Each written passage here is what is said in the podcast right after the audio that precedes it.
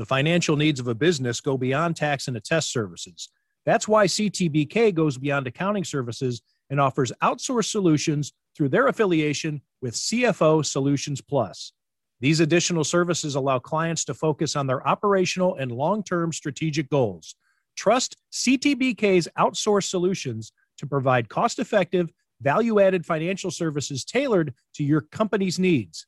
Call CTBK at 716 630 2400. Again, 716 630 2400. Or go to ctbk.com to learn more about CTBK's outsourced solutions. Yeah, I'm pretty happy it's over. Let's move on. Were you surprised at the level of uh, intensity of the crowd? The moves? That's about the loudest I've heard this place ever. really, after after uh, it only took seven years and me leaving for them to uh, get into the game, but uh, yeah, I mean, I'm sure there was mixed. Uh, you know, it was a nice tribute, and uh, you know, um, there was plenty of people here that were supporting me, and there was plenty of people here that were booing me. So uh, they must just be booing because they wish I was still here. I don't know. Um, you know, it is what it is. I mean, I'm not the first kid to deal with it, so just move on. And uh, yeah, it was a tough game. You know, give them credit; they played hard. That was from last night Jack Eichel speaking at KeyBank Center after the Buffalo Sabres, his former team, defeated the Vegas Golden Knights three to one, holding Jack Eichel off the score sheet and captured through the lens of WKBW photographer Tony Jones. Joining us here on Tim Graham and Friends, brought to you by CTBK, CPAs and Business Consultants, is Matt Bove, sports director at WKBW Channel 7 along with my usual co-host Jonah Bronstein of the New Bronstein Times. And uh, all three of us were at the game last night. Uh, but I think what we just saw in that clip probably eclipses what happens on the ice uh, uh, last night, in which Peyton Krebs scores the first goal, Alex Tuch scores the last goal in Jack Eichel's homecoming. But I wanted to have Matt on so we can all discuss that clip and the power of that clip uh, in really either changing a narrative. I've seen quite a bit on social media people who were maybe even a little on the fence regarding Jack Eichel, and now, well, that makes up their minds or cements what you did think of Jack Eichel. But um, I, I, guess uh, just to just to get into it, Matt, uh, take us into that moment um, last night afterwards with with Jack Eichel and, and the fact that this is going to go down as an iconic Buffalo sports clip that people are going to be talking about for generations. All right. So, backstory here we're sitting outside of the Sabres media room because that's where they were doing the interviews. Jonah and I were standing next to each other, and everybody is waiting for Jack Eichel. And a reporter who covers the Vegas Golden Knights basically comes to the group and and's like, I don't think we're getting him. I think we're done which is you know ridiculous. Everybody's there waiting for Jack Eichel. So Mike Harrington from the Buffalo News, he essentially starts asking, "Why are we not getting Jack Eichel?" That's who everybody wants to hear from. Eventually, Vegas they go out, they get him. I'm sure he's miserable. He's annoyed. There's probably a reason they weren't just bringing him out anyway. He probably we were the last people he probably wanted to talk to, especially after losing. Like it's probably an easier case to get him out there to talk if Vegas wins the game 4 1 and he has a couple assists or he scores a goal or whatever, but he doesn't. He doesn't really do anything.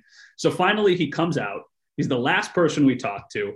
And when he said it, it was kind of one of those things. I think Jonah and I were standing next to each other during this part. It's one of those things that you think you hear it, but you almost double guess. Like you're like, did he actually just say that? Because I can't believe he did. So before I, you know, throw it on social media. I wanted to listen back to it before I posted it, just so I didn't get any of it wrong, because I knew if he said what I thought he said, it was going to blow up. So it's like, okay, let's wait five minutes here. Let's watch it back, get the exact quote, and then we'll post it in a hundred percent. I think going into this game, he said all of the right things from the PR standpoint. Like the, you know, somebody was in his ear. Hey, make sure you thank the city you have no hard feelings. And I'm sure to an extent he feels that way a little bit, maybe about the city. But I feel like last night we got the answer that everybody really wanted to know. It's like, what do you think of the way this ended? And I don't think he's necessarily happy. And It's also the probably the first time in this guy's life that he's got booed nonstop. He's always been the best player. He's always been the hero for so many people. And last night he was the villain. And like Jonah said, this was a full heel turn. This is like WWE 1990s. Like he comes out of nowhere, he takes down the good guy, and then he gets on the microphone and tells everybody that their city stinks and that this guy stinks and everybody stinks that likes him. And that's what Jack Eichel did last night. And I commend him for being honest. I still can't believe he said it, but I do give him credit for speaking his mind. We don't get that all the time when we're talking to these athletes. Well, I didn't really perceive it as a heel move, although I can see how Sabres fans and Sabres media in Buffalo would take it that way. Just to clarify one thing, I don't think we were standing next to each other. You were kind of standing in front of me, elbowing me out, stepping my foot, making yeah, exactly. it hard for me to get the proper audio. Um, and I was hiding in the back because I forgot my mask, so I had my notebook over my face the whole time. Like, Jonah was doing this with his notebook. Yeah, yeah, yeah. But um, what well, one I mean, I don't know if Jack Eichel didn't want to talk, and I, my sense was that the PR people were trying to protect him and weren't going to put him out there anyways, or were hoping that they could get out of town without having him speak to the media after a loss. But when he got there, I mean, having and you maybe have been there more than me. I've seen Jack Eichel when he didn't want to talk, and specifically when Jack Eichel didn't want to take questions from Mike Harrington and some of the reporters that were there every day. And I didn't get that sense from Jack Eichel. It seemed like he had something he wanted to get off his chest. He he thanked us after the media session, which doesn't always happen with, with players. So I, I feel like he did want to express himself a little bit. It seemed like he was hurt by the reaction that he got. I don't know if he was aware that a few nights earlier Sam Reinhart and some other former Sabres were in town and didn't get that kind of reaction. They didn't get booed at all. I don't think.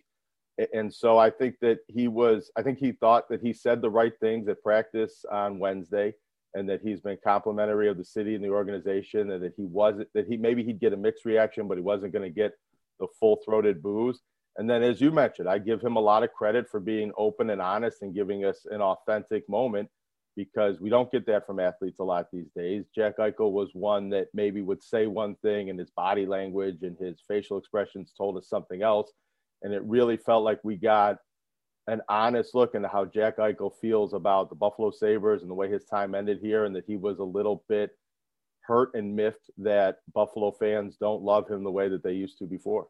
I wasn't there, so let me just say that for the record. I was in the Sabres news conferences, so I was behind the door where you guys were out there waiting for Jack Eichel. Um, but let me try to maybe blend both of your perspectives into something that makes sense to me. Uh, and that would be that Jack Eichel did pull the punches and say all the right things, as Matt mentions. Um, but then he got the reaction that he did. And maybe he was being calculated. Maybe he was trying to be as cordial and diplomatic as he could be heading into that game to diffuse any kind of ill will.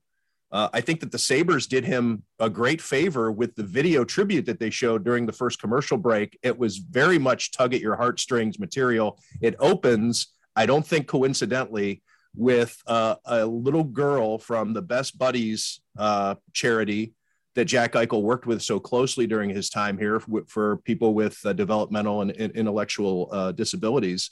Um, and a little girl, you can't boo a little girl. And then as soon as they, they go to the Eichel highlights, they start booing the hell out of him.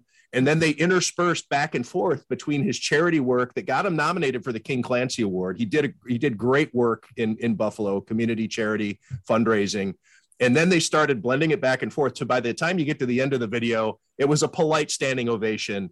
And then when the game resumed, it was back to booing the piss out of him.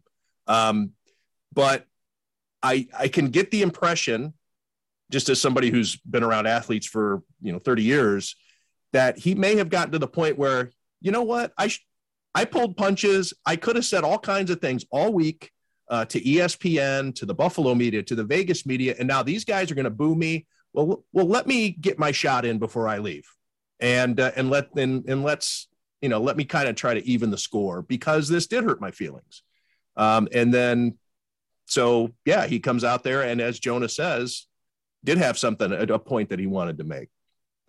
I appreciate, and like I said, I to an extent appreciate the not even to an extent. I absolutely appreciate the honesty.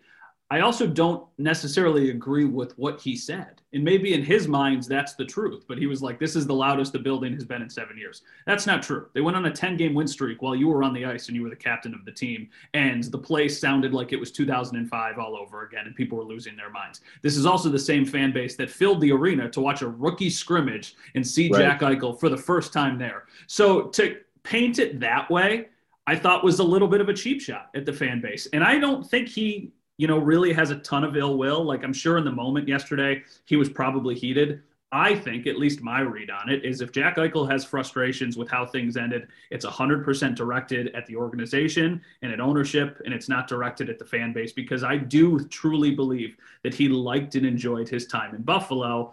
Obviously, he probably thought he was going to get a different reaction than he did yesterday somebody asked me before the game, "Hey, do you think people are going to boo? You think people are going to cheer?" And I was like, "People can do whatever they want. If they're paying for a ticket to come to the game, like nobody buys tickets anymore, so they might as well get to do what they want." And that's what they did. And you know, like you said, during the video, it was the polite standing ovation, and then every time he touched the puck, people lost their minds. And uh, it was his job to try and shut them up by scoring a goal or doing something, and he wasn't able to, and that just kept get making the boos louder and louder it was great for the fans to have a villain uh, because when your team mm-hmm. is at the bottom for so long, and even though the Bills and during their playoff drought, yeah, you had Tom Brady, uh, who was clearly the villain, maybe the villain of all Western New York sports villains, but there's nothing you can do about it. Um, and the Sabres for 10 years haven't really been able to get a villain except for obviously the Bruins. There's some guys on the Bruins you love to hate, but Eichel injected a, a, feel to that arena that hasn't been here in, in so long. And I, we had the luxury last night uh, of um, Marty Biron and Brian Duff in the press box last night because they weren't broadcasting the game. The game was on ESPN Plus. And so I had the ability, and Marty even came down to talk to John Vogl and me a couple of times to point some things out and, you know, checking on, you know, hey, what was he wanted to know what the uh, the number was for Krebs to score uh, you know, the betting, like what was he? Yeah. He, was, he was like, yeah, he scored. You like, we should have known, you know, and he comes down. So I had a chance to talk to Marty, who's there every night. And I said, what was, can you compare this? And he went back to the 10 game win streak. That was the last time. So he agrees with you, Matt. Um, and you're right, a bit disingenuous uh, that uh, of what Jack Eichel had to say, and was probably digging a little bit out of his feelings uh, to say what he did. Um, but it was fun and I'm glad that I had a chance to see it uh, a few weeks ago when I covered uh, the Islanders game and the Senators game. Because if I had just shown up for this game like I did for the Athletic last night, you know, uh, with because I'm mostly covering the National Football League, um, I wouldn't have had a, a, as good of a comparison. I would have been comparing last night to the teams that I covered. Um, yeah. You know, the the Briere and Drury teams, you know, the Lindy Ruff teams, the Hasek teams, you know, and I would have thought, eh, pretty good you know, I mean, you know, sorry to see such a small crowd, but compared to, you know, getting a taste of that Ottawa Senators game where there were 4,000 people there, it was night and day. And I think uh, an eye opener uh, to some of the young players on the Sabres roster as to what this place can be when you give the give the crowd what they want. Yeah, and I mean, those nights, the regular nights when we're at the games, you know, Jonah and I have been there a handful of times this year, and it's you, the pin drop line is not even fair. It's it's quieter than that. It almost feels like you're standing in a wake and there's just some ambient background noise going on. And it's what's happening on the ice. And to compare it to like last night was not the craziest night from any standpoint, attendance wise, sound standpoints, or anything like that. But even though, do we know the official attendance? Tim, do you have that? Twelve thousand four hundred something. Twelve. Okay, so twelve thousand. So we're still talking about like sixty five hundred, basically empty seats. It felt like there was a full arena just from the atmosphere there. But obviously, when you just kind of open your eyes, you realize that. So it makes you wonder, like, what would it have been like if the place was actually full? And I do think, though, that this is something that this team can kind of latch onto. I feel like last night, the entire Sabres group kind of knew what this game meant for all of these different reasons, and they used it as motivation and it ultimately worked for them. Now, I don't know if they can bottle that up every single night. You can't manufacture these storylines 82 times a season. That's just impossible to do. But you know, it did show, I think, Sabres fans that maybe they are trending in the right direction because they've got some young pieces. And the two main protagonists that came back in that Jack Eichel trade were probably their two best players last night, and then there's Rasmus Dahlin. So like, I feel like this was kind of what Sabres fans needed. And I also feel like Sabres fans got closure last night because they were ready to kind of turn the page on everything that happened. And he came in, he didn't score. I definitely thought he was going to score. I was looking at the betting lines before the game. He was like plus 155 to get over a point or something. I was like, oh, that's a no brainer. He's absolutely going to do that. Well, he didn't. Sabres win the game. He makes those comments afterwards. So I think for the majority of the fan base now, they're probably like, hey, see you later. We'll see you next year. Hope you missed the playoffs. We're just going to focus on the Sabres now. You got a fan base that has been rather emotionalist for the season and throughout much of the past year. And I don't know if some of these people that came to boo really did it out of pure hatred for Jack Eichel, but mm-hmm. I think mm-hmm. they wanted to feel something and express their fandom in a way that they haven't really had the opportunity this season. And this was the perfect storm of Jack Eichel being back in town and ESPN here. It felt like a moment as much as a, game. And then the Sabres delivered on the ice and kind of allowed the fans to feel like fans again because not only has the building been empty, but it's been very quiet all season long. It just doesn't seem like people have been into, even in the times when the Sabres have played well, they haven't really been that energized by what's going on with the franchise in the past year.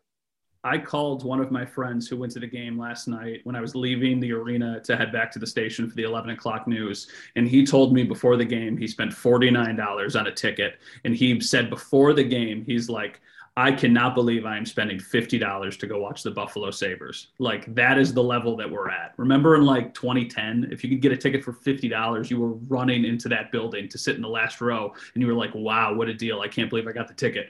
So he spends $50 to go see the game and he's like, I can't believe I'm spending 50 bucks to go watch these guys. And then I called him after the game and I was like, wow, that atmosphere was crazy. He was like, that's the most fun I've had in that arena since the playoff days. He's like, it was so worth the $50. I'm so happy I was there. So I think the 12,000 fans or whatever it was that were there probably had an unbelievable time. And then I think even if you were just watching at home or wherever you were, people really enjoyed last night. And it's been a long time since Sabres fans have got to really enjoy a game, especially a game that mattered to the outside world. Like when I got home last night at midnight, I turned on ESPN. It was like the second story. It was like Ben Simmons goes back to Philadelphia, and then it was Jack Eichel goes back to Buffalo. And I'm like, whoa, like that's weird. We're normally not talking about the Kaplan game.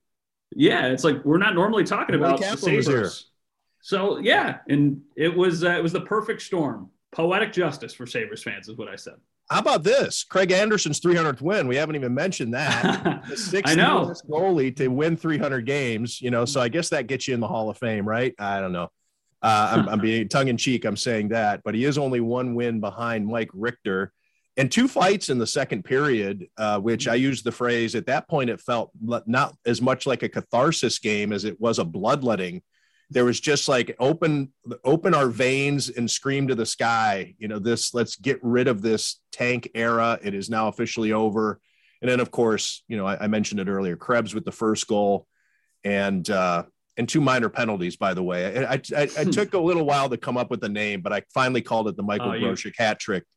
Uh, to uh, a goal and two minors, and uh, and then Alex Tuch with the empty netter at the end from a tough angle, by the way.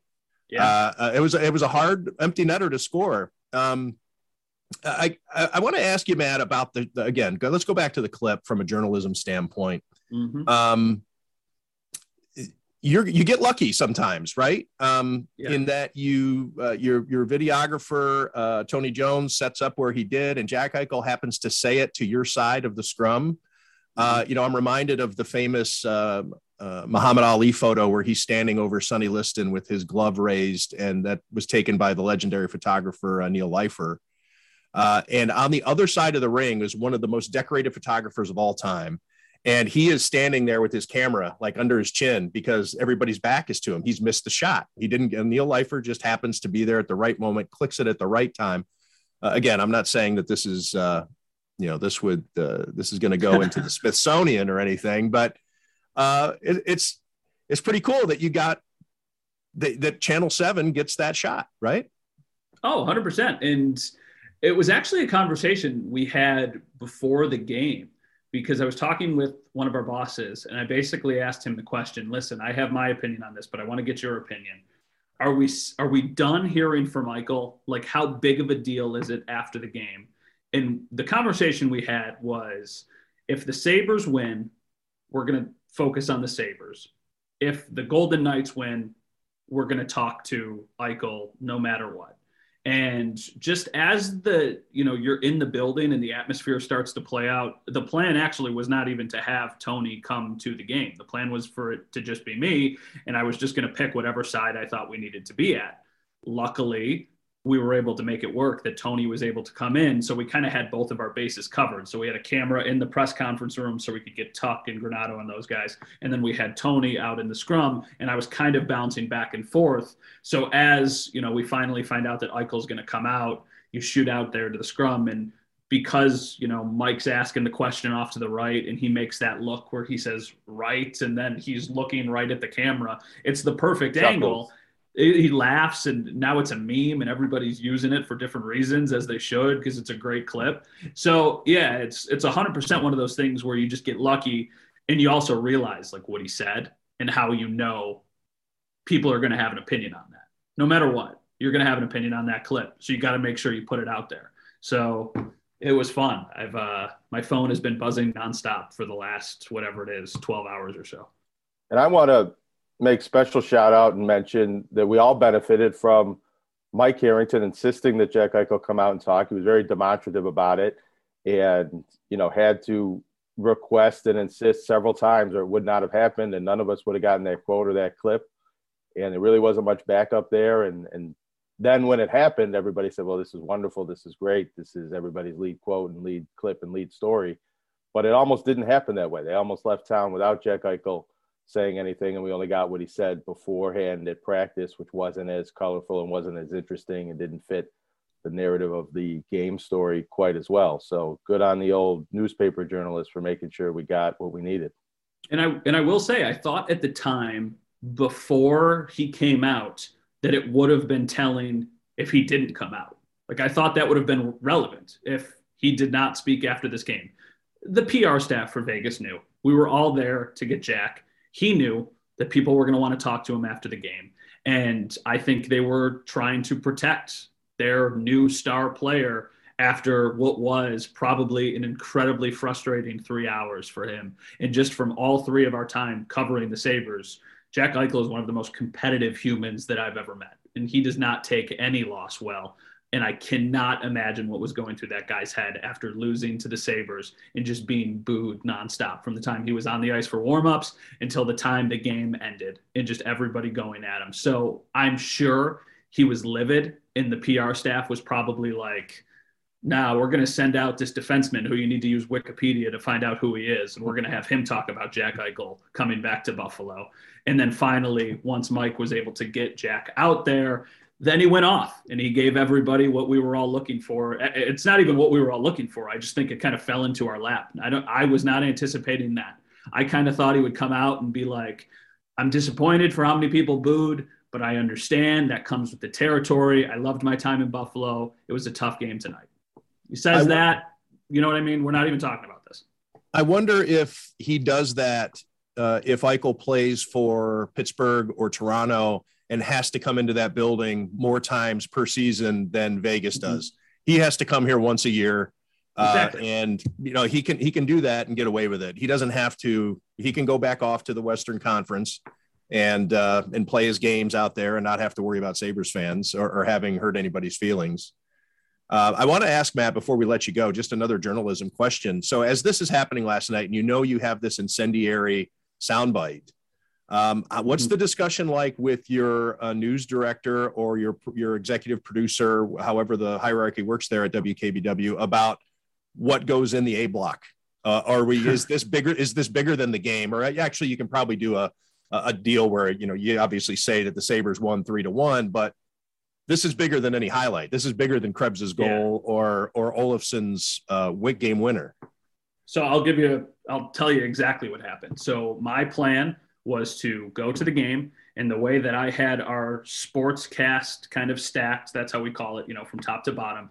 I knew I was going to lead with the Sabres, and then I had the Bills signed Jay Kumerow. I had Niagara men's basketball in the Metro Atlantic tournament. Then I had Niagara women's basketball, and then I think I had UB men because they lost. So I have all of these things planned. So basically, at 10:25, I leave the arena and I call our producer working back at the station, and I'm basically like, "Listen, I'm blowing up sports. We're gonna start with Eichel. We're gonna show what happened in the game, and then we're gonna go to Eichel." and I it's just going to be Sabres. We need to let this breathe. We need to give this the time it deserves because this is going to be all everybody's talking about. Then we have the conversation. Does it need to be something that I'm fronting in the A block, or can we just kind of use the soundbite as a tease, part of the soundbite as a tease to get us to the sportscast? So I think that's ultimately what ended up happening And I'm running around in a million places. So I'm not even going out on set until like 10, 18 when I got to be, or excuse me, 11, 18 when I got to be on TV at 11, 19. So from the way that I understand it was we used it as kind of like a tease to set up sports. And then we built to the entire soundbite in sports. And we basically blew everything up because it was, I think the way that I teased it before the commercial break in sports was I was like, I left the arena with my jaw dropped at what Jack Eichel had to say and I think a lot of you will be surprised by the comments as well. We'll have those on the other side of the break. So that's kind of what we did. And I don't think that's probably anything earth shattering. I'm sure that was the same conversation they had at other stations around town, but it's one of those sound bites that, you know, it's absolutely going to be something that people are talking about today. Hey, Matt, let me ask you real quick. Would you, let's say you caught Jack Eichel walking out of the building, a quick kind of off the record chat, and he said something like that. Would your jaw have dropped? Would you have been as surprised that that was his personal, authentic reaction to the evening? Uh, in this situation, is he on camera or is he just saying? Not on camera. He's telling you no. what he really thinks, but the camera's off. No, I don't think I would have reacted near because I do think that you know when there's five or six cameras on you and you're surrounded by 15 people, you might be saying what you think, but you're also not saying it on accident. And I think that he was trying to send a message with those comments. And I think if it was just us having a conversation off to the side, I would have been like, yeah, that doesn't surprise me. I know he's probably pissed off that people are booing him, but I don't think it would have been, you know, nearly as big of a deal as it was because of the situation that it happened in. That's just my read on it. Yeah, you get players in those situations, they let their guard down because they know it's not going to be broadcast. They're telling you that because mm-hmm. well, maybe you can use it. They know you're not going to just ignore it, but they know that you can maybe use the vibe of it or have an understanding of where they're coming from but it's not going to be shown on televisions. It's not going to be the number two story on Sports Center. Um, but Jack Eichel saying that with the cameras is uh, is a huge, huge difference. It's yeah, something to really appreciate when when we get that honest, authentic reaction with the cameras going and for the record and to share with the world. And yeah. the, the way the team has been built now, there are some people I think in the Sabres locker room who have given us some pretty genuine answers and who, you know, are pretty good at speaking with the media. But, you know, how many times have we all heard, you know, we needed to get more pucks in deep. We needed to take away time and space for the opponent and we needed to make it more difficult on them and get pucks to the net. And if we do that again tomorrow night, we're going to have a better shot at winning a game. Like, you know, he could have came out and just given the company line and he did. Ryan O'Reilly script. Yeah, you know what I mean? I need to be better. It starts with me. So right. I need to be better. Well, okay, we get it. We know you got to be better. So last night it was uh it was refreshing and it was it was one of those nights at the arena that you will remember for a while. Jonah and I were asked after the game at the bar. We will just go ahead and say at the bar. we don't need to be, you know, cold. What else are you doing at midnight? Yeah. Uh, we were asked by a a friend of ours at the bar, what did you think of what Jack Eichel said? And it's and it's funny because I don't one way or the other don't care. I, I loved it for me. Like what, what, There's two different answers to that. There's well, it, it, made my night a lot easier. Um, so thank you, but I wouldn't have said it. But I'm glad he did. Mm-hmm. I'm not. Uh, I wasn't too busted up about it. I didn't take it. I didn't take it personally. I um, well, I mean, I do know that a lot of fans did for sure because this morning I walked into I was getting my hair cut and two guys that I knew were sitting there kind of, you know, one was getting their haircut before me, one after me, and the same thing. They were like, I can't believe Eichel said that. That piece of shit. I can't believe he said that. And I'm like, whoa, people are pissed. I'm like, this is crazy. I can't believe that's what I, I mean, I can believe it, but people are clearly passionate about it. Matt, I know you got to go, and I appreciate you uh, joining us on short notice. But uh, your your video from WKBW, and I, once again, I'll, I'll give him an, another shout out to photographer Tony Jones uh, for capturing that moment.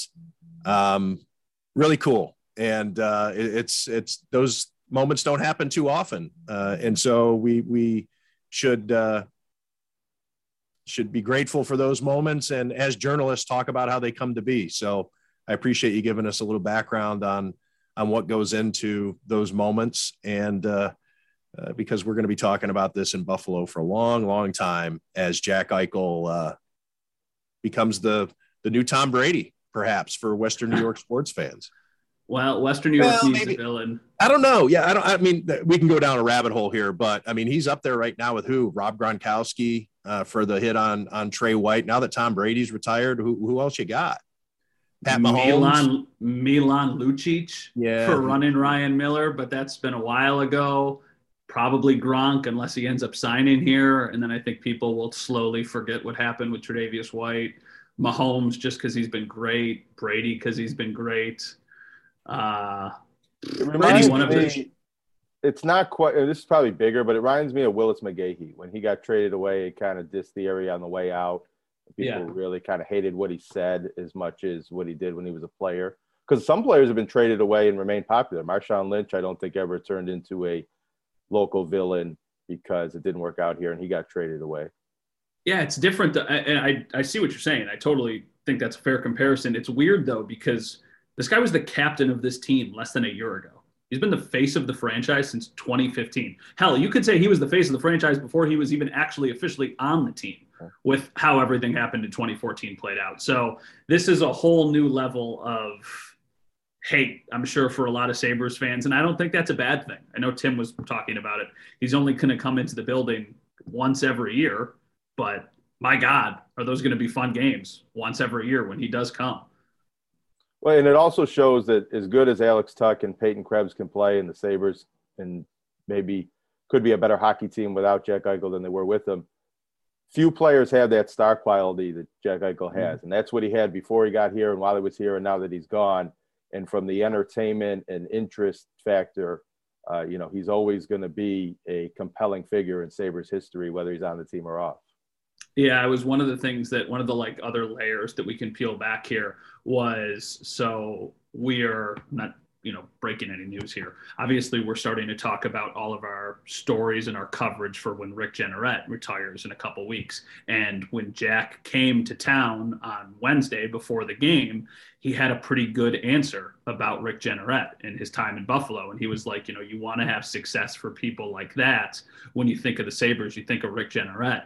And this morning, I was thinking to myself, you know, I, I, took that clip and I put it to the side for when we're putting those stories together. And I was like, I don't even think I can include this anymore. I was like, I don't think Sabres fans, when they're celebrating Rick Jeanneret, want to hear what Jack Eichel thinks about Rick Jeanneret. I was like, I'm probably better off just using somebody else. And like, that's a re- and that's amazing how the dynamic has changed that much. On Wednesday, it was put that clip off to the side and we'll dig it up at the end of the month when we're putting together the story. And now it's like, yeah, I don't think I'm going to use that because I think it's just going to make people mad. Right. It's going to distract people from Rick Jeanneret. They're just going to be like, yeah. MFer. exactly. Well, Matt, I Funny how it happens. Thank no, you. For thanks this. for having me. And uh, uh, we'll see you uh, on the trail, and if not at the arena, uh, uh down at the owners' meetings in a couple of weeks. Thanks for having me, guys. Have a good weekend. See you, Matt. You know, Jonah, I don't know what your plans are for all the basketball tournament action, but you can watch all the games and all the other sports too hockey, pay per views uh, at Amherst Pizza and Ale House, 55 Cross Point Parkway in Getzville. That's right off of Millersport Highway in the 990. Amherst Pizza and Ale House has a bunch of TVs inside, outside. The weather's changing here a little bit. Uh, consider that outdoor patio an option some days. Uh, they uh, have heaters out there uh, if it's a little too chilly, but we're going to be having some good weather here coming up uh, where it might get into the 60s. Maybe you want to sit outside, get some fresh air, watch the game out, out of doors. Uh, recognized by ESPN.com as Western New York's top spot to watch sports. Stop in or call for takeout and delivery 716 625 7100. One more time takeout, delivery.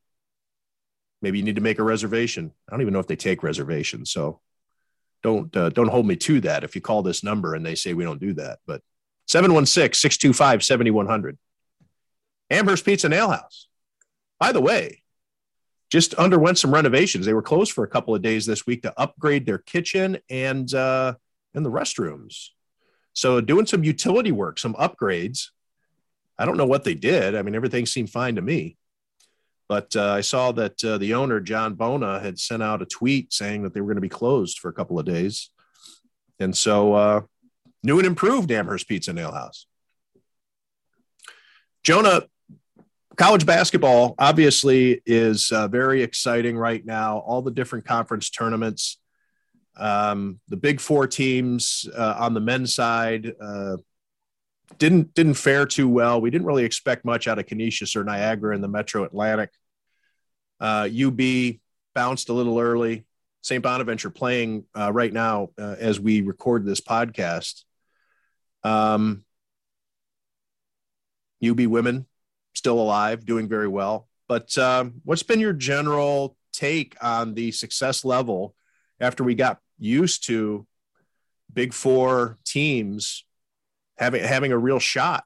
Uh, just a few years ago, there was a chance that anybody could have sprung up, even even Niagara or Canisius uh, in their conference tournaments. UB looked strong. Bonaventure was looking strong. Now do we do we see any of the local teams get into the NIT? Well, you know, the, the teams that were most favored when we talked about this on Tuesday, the teams that we said had the best chance to win the tournament and win their conference tournaments and go to the NCAA tournament are still alive. The UB women are in excellent position now. They're in the final tomorrow against Ball State, which upset Toledo. So they're going to be the favorite team and probably have an excellent chance. They're playing very well. They won by 39 points today. Summer Hemphill became the all-time leading rebounder.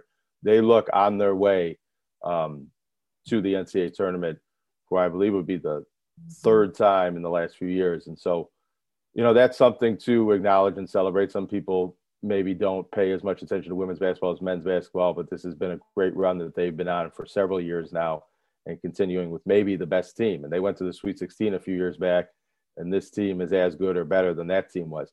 St. Bonaventure is still alive. Well, while we're still talking about UB women, um, are we still convinced that this is Felisha Legette-Jack's last ride with the Bulls?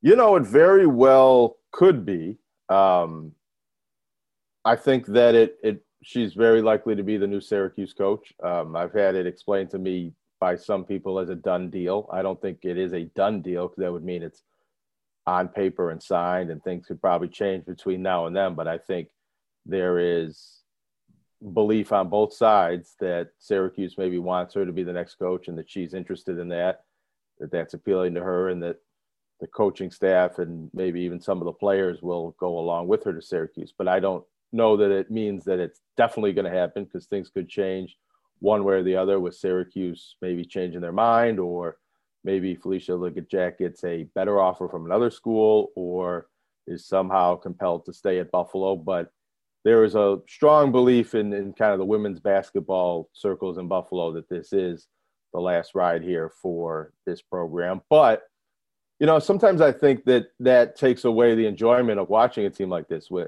there was a lot of talk about where's Nate Oats going and is this program going to survive without Nate Oats a few years back. And I think you kind of let this happen, you know, go to the tournament and see how far this team can go with these players you know, it's going to be the last ride for this team in some ways because some of the players are seniors and they would be graduating anyways.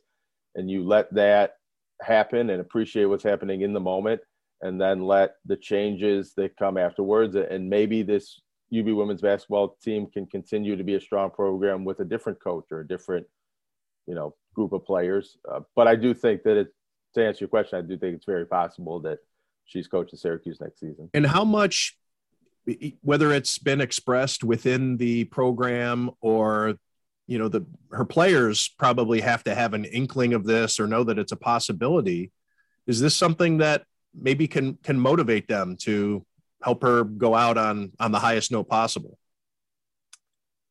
I think that, and it hasn't really been spoken about. If you ask uh, Coach Jack or any of the people or players around there, it's all about being all in with this team at this time. And uh, if you ask her about Syracuse, they have the right coach for that team right now, is what you said after they beat them in the Bahamas.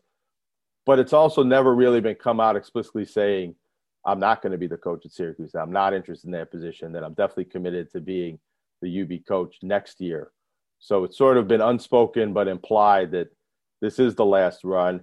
I think, you know, not having talked to all of the players specifically about this, I think, you know, some of them, Summer Hemphill's a senior, so this is her last run. This is the last ride for all the players in the senior class. I think. Hasn't Summer Hemphill been a senior since 2014?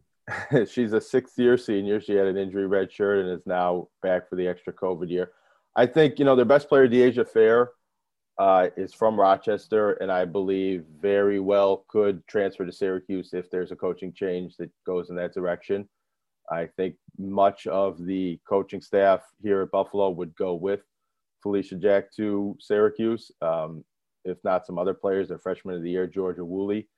So I believe that maybe there's a galvanizing effect that all of them are in their last run here together at Buffalo and might continue on together somewhere else. And then some people will go on to uh, whether it's playing pro ball or the next stage of their basketball careers. But in college, with players graduating and the transfer portal, and I, mean, I guess it's cliche to always say, you know, there's no guarantee about tomorrow, so let's play for today. But there's a lot of that in college sports right now because there's a lot less continuity with teams and rosters and coaches year to year. So you don't really want to look too far to next season, even if you have a younger team and think everybody's coming back, because it doesn't always play out that way. It's always kind of not the last ride, but it's always about the here and now and this year because who knows what's really going to materialize in the off season and going into next season. And they've been playing great, and maybe that is part of their success that this is their last hurrah and they want to keep it going as long as they can. And then you were I, I, I disrupted your train of thought as you were on your roll regarding all the teams in the Big Four. Uh, what where would you want to go next? Well, I just say the only men's team left is St. Bonaventure, which from the start of the season we thought was the best local team and had the best chance of making the tournament. They were ranked in the top 25. We thought they were almost a lock for the tournament. Another team with five seniors that maybe is in their last ride together. They all have that extra year to come back. I'm not sure too many of them will, although maybe one or two might take that option. Uh, we haven't been talking really at all about Mark Schmidt being a candidate for other jobs, but last year there was a lot of talk about that. So there could be some change in the continuity with that program or not. Uh, you know, he, he's been here a long time and uh, it doesn't seem to be as much of a possibility this year as it has been in years past. But right now, they're losing at halftime against St. Louis in the quarterfinals of the A10 tournament where they were the fourth seed, but a lot of people thought they were, if not the favorites, they're the defending champs and the most experienced team, and kind of the team that people thought was maybe the most tournament tested and, and ready to make a run here in this tournament. And they're at halftime losing against a team that they beat twice in the regular season. And I think that they're probably still an NIT team if they lose this game here, but they're a little bit on the cusp because of just how many Atlantic 10 teams are also in that position and the numbers game. I still think they get in, but they're in a much better position and, and seeding potential if they can get to the semifinals and possibly the finals. And the, you know, they're not going to be an NCAA at large team, but if they were to get all the way to the final and lose that game, they might be in that discussion a bit more. And, and when you're the last team out, one of the last four teams out of the NCAA tournament, you're usually one of the top seeds in the NIT and getting home games and uh, have a good opportunity to make a run in that tournament. Um, what about uh, the University at Buffalo men's team and the NIT? Any shot there? I don't think so. I think if they had gotten to the final, they might have been in that conversation because they would have then had beaten Toledo in the semifinal, which is the best team in the MAC, and that would have been a really good win for them. So they they finished 19 and 11, uh, lost their last three games, were one and seven against the other top four teams in the MAC. So really just doing MAC pecking order. One of those teams is going to go to the NCAA tournament. Uh, if Toledo doesn't win the MAC tournament, they're going to get an automatic spot in the NIT. Um, so whether it's Kent State, Ohio, or Akron, all of those teams are going to be in a better position to go to the NIT than Buffalo. Usually, only one MAC team plays in the NIT. In years past, it's been two. Last year, UB was one of the two teams that got in, um, but they're not going to be three, four, or five. So I don't think UB. Maybe they're in that position to play a CBI game. I'm not so sure they have the appetite to do that. They have a lot of seniors on that team. Sometimes you want to keep that run going with guys, and sometimes you know the players are ready to move on and start thinking about the next step in their careers. What are your thoughts on Iona losing uh, in the Metro Atlantic uh, tournament? Of course, they looked like you know one of the darlings of uh, the college basketball world with Rick Pitino and their early season success in outside the conference, and of course, the Metro Atlantic is a one bid conference. They're bounced out. Um, I guess can you just what, what's the synopsis there of the season? And as as fun as it probably was at Iona, um, and a school that has had success. You know, Jeff when Jeff Ruland was the coach, and you know, but it, it's got to be a big downer as, as successful as the season yeah. was. They're probably an NIT team, right? Just because Pitino has a has some cachet. Yeah, and they're the regular season champions. So oh, right. So they go in right for that spot, and they twenty five and seven, and you know top one hundred in a lot of these power rankings. So they're an NIT team. Their season's not over. It's a disappointment and a surprise. They won the tournament last year when they had not as dominant of a regular season. There were a lot of virus issues and cancellations and things like that, and then they pulled it together and they won the tournament. And I think people thought coming into this season when they were much stronger in the regular season and they started, I believe it was 11 and 0 they got to after beating Canisius, and they were the first MAAC team in 13 years, I believe it was, 12 years to do that, that they were going to be unbeatable in the tournament, that they were almost unbeatable in the regular season, that they'd take it up another notch and Pitino's coaching, that nobody would really get them. And I don't think anybody thought that they'd get upset in the quarterfinal round by the eighth seed Rider uh, it, they lost by one point. It really probably does look like a situation where they were looking ahead and didn't play their best game, and they got caught um, thinking that they were unbeatable in the tournament and then getting beat. And that created an opportunity for Niagara playing in that four five game that had they won and they lost, you know, on a not a last second shot, but a last second not being able to score at the end. Um, they if they had beaten Monmouth in that game, they'd be playing Rider, a much beatable team than Iona, and, and have an opportunity to maybe make a run to win this tournament. But they didn't get the job done last night. And the Niagara women had won their quarterfinal game and then got beat by Fairfield, the top seed, so they're out. But it was a encouraging season for both of the Niagara programs, even if it didn't end in great fashion. What about the non-Division One schools? Any anything we want to mention here before we sign off? Daemen women are playing their NCAA tournament game tonight. They're the eighth seed in the eight team East region and playing at the number one host team. Um, I don't think they put spreads out on Division two women's basketball, but they're probably a bit of an underdog there. But what they have going for them is that this is their third straight trip to the NCAA tournament. They have some tournament experience, although two years ago they didn't play, but Coach Jennifer Banker says they got to practice and they were mentally locked in and, and ready to play that game and this team that they're playing, being the number one seed, is in the tournament for the first time since 1990, and they lost in the quarterfinal of their conference tournament when they were the number one seed. So there's some belief in the Daemen program that they might be underseeded and a little bit more tournament tested and ready to pull an upset tonight. Mm-hmm. All right. And then Niagara Community College plays in the oh, and trip next week. The men and the women, they um, both they have a week off before those tournaments start. And the Niagara Community College baseball ranked number two in the country, maybe heading towards number one. Their first four games down in Florida, they only gave up one run over 28 innings. So MLB baseball is back. So I guess we don't got to worry too much about college baseball again. well, uh, Jonah, thanks for that. And uh, I'm sure that we'll be talking again once we find out who is coming to Buffalo for the first. Uh, couple rounds of the NCAA basketball tournament uh, next week. Uh, we'll get a breakdown of those teams and uh, some of the some of the top angles uh, to look for uh, as uh, March Madness begins. Thanks. ready to bust your bracket. Thanks as always to everyone out there for listening uh, and watching. Tim Graham and Friends brought to you by CTBK, CPAs, and business consultants. CTBK is more than just a full service accounting firm. They are one team with an innovative approach to accounting and rise to each new challenge with collaborative problem solving skills. CTBK goes above and beyond by lending helping hands in the Buffalo and Niagara community through volunteer work and donations and is partnered up with Victory Sports for 2020 and 2021 to keep kids in the community active. The professionals at CTBK are determined to help individuals and businesses succeed. Whether a large corporation, a small business, or somewhere in between, call CTBK at 716 630 2400. Again, 716 630 2400 and see what CTBK's one team approach can do for you.